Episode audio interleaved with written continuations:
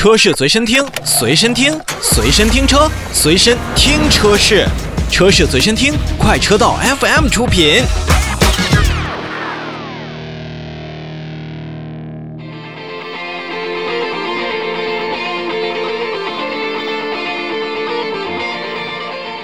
其实参加了这么多年的成都车展呢，本届的成都车展给我的最大印象有两个，一个是唯一的之夜，是来自于梅赛德斯奔驰，它是发布了很多 AMG 的车型，包括前驱平台的 AMG 车型。然后就是在长城的展台上，包括魏的展台上的一众的新车。可以说，其他的品牌虽然也是大力在推进自己的新车型，包括我们呃更加关注的像宝马四系呀，啊还有 K5 的凯酷的预售。啊，还有等等其他的一些呃车型，像昂科威的 S 啊等等等等。但说实话，这两个品牌真的在呃媒体的报道程度上，和我在媒体日当天以及第二天尽管咱们消费者的关注程度上，真的超乎了我的预料。其实前两天呢，在节目的沟通群里边，我们也是跟听众在一起聊啊，他们觉得好像今年的。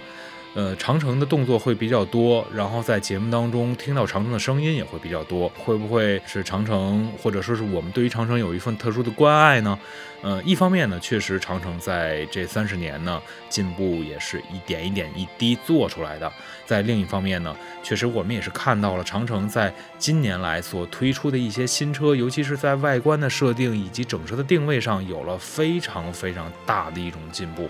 而这种进步呢，可以看作一种改变，因为原先我们看长城汽车的时候啊，它往往是一种很相对中庸，或者说是更加务实的一种选择。但是如果你现在再看长城汽车旗下的车款的话，更多的可能会有一些个性的意味在里边。你不妨就看一看成都车展上那些在长城展台上所首发的车辆，比如说像长城大狗为展台的坦克三百。还有欧拉品牌的 ES 幺幺，还有包括长城炮皮卡的柴油版，其实这些呢也都是很个性的，而且相对来说又赋予了很多实用性的车款。我们先来说最受关注的魏品牌为我们所呈现的坦克三百车型，在前段时间呢。魏品牌也是随着长城汽车三十年的创变大会上为大家所推出了坦克这个平台。那么基于这个专业的越野平台来进行打造呢，魏在越野车旗下会分为了紧凑型、中大型以及全尺寸的越野 SUV 市场，以满足不同的用户需求。而作为第一款车型的坦克三百呢，它就是定位在了紧凑型的 SUV 车型。如果您是第一次接触魏品牌，那么您一定不会把 VV 七、VV 六和 VV 五以及坦克三百划为一谈，因为这两个车型或者说是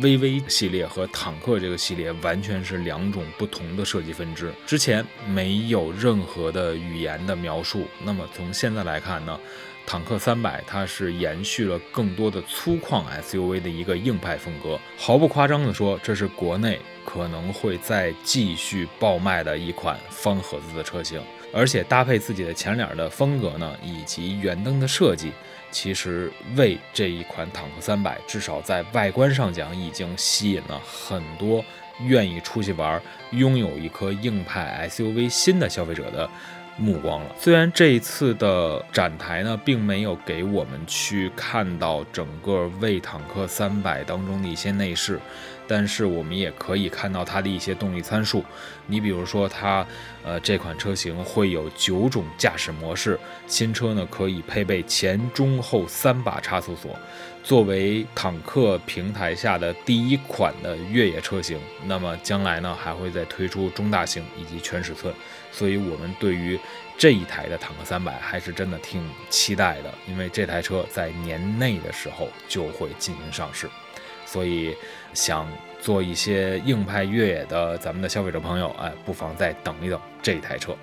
那之后呢，我们也是看到了在长城的欧拉展台上，黑猫白猫之后啊，又有一个欧拉的什么猫，它现在的代号叫做 ES 幺。幺 E S 幺幺和欧拉的黑猫白猫在外观设定上有略有不同的是，这台车型在内部被冠以了 A 零级的 SUV 的一个称号，并且在外观的设计上呢，复古的圆灯、复古的前脸的造型以及复古的龙拱和整个车身的流线，会让人想起很多的经典的瞬间。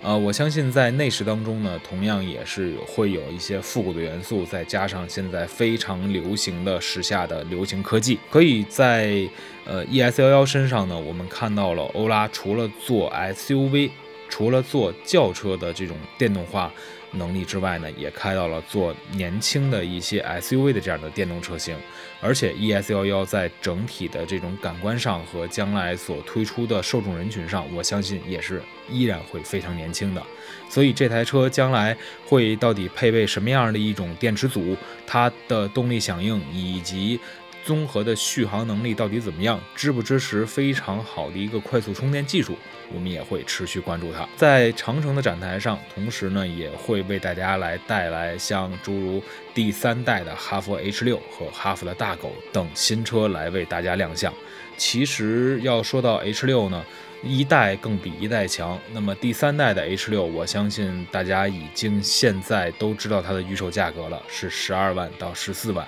那么对于这台车呢，我认为最出彩的地方不光是外观，而是它的内饰。内饰方面真的是非常的简洁，两块屏再加上方向盘以及横贯式的中控台，这样的一个极简式的设计风格，我认为对于现在的设计来讲的话是十分看好的。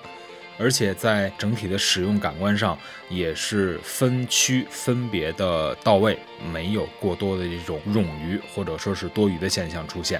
那么在整体的交互能力上呢，也有了很多的智能交互，像科大讯飞、智能的语音，加上主动的交互，哈佛智能生态，包括安全的一些主被动安全的设备，也在第三代的 H 六当中进行了配备。方向盘啊，包括门板上，也是可以通过不同材料和颜色搭。配出不同的一种精神状态。在动力方面呢，第三代的 H 六还是采用 1.5T 和 2.0T 的发动机。那么 2.0T 的发动机呢？也是会配合了七速的双离合器变速箱。对于整车来讲的话，第三代 H 六在十二万到十四万这个预售价格上，我们已经看到了长城汽车在 H 六这个车系当中的非常大的决心和实力。所以历经了两代的变化，到了第三代的哈弗 H 六，我相信在市场当中应该也会得到。不错的预期表现。其实不管是长城展台，还是刚才所提到的奔驰展台，真的这两个车企在本届的成都车展上，我相信新车的首发力度和数量应该是车展之最的。一个是国际车企的排头兵，另外一个是国内车企的领头羊。不管是在性格上，还是在整车的新车调性上，都不约而同地走向了年轻化的发展。而对于成都这个城市而言，我相信也更多元化、更个性化、更年轻化。在这个西部蓬勃发展的车市当中，成都永远是占据着非常重要的地位。我相信它已经排进了全国城市汽车消费能力的前几名当中。而这个市场，肯定是每一个商家、每一个厂家都会来争夺的。必经之地，所以说成都车展不光是要看新车、品美食，那么实际上在每一个车企的眼中，它的战略地位也是相当重要的。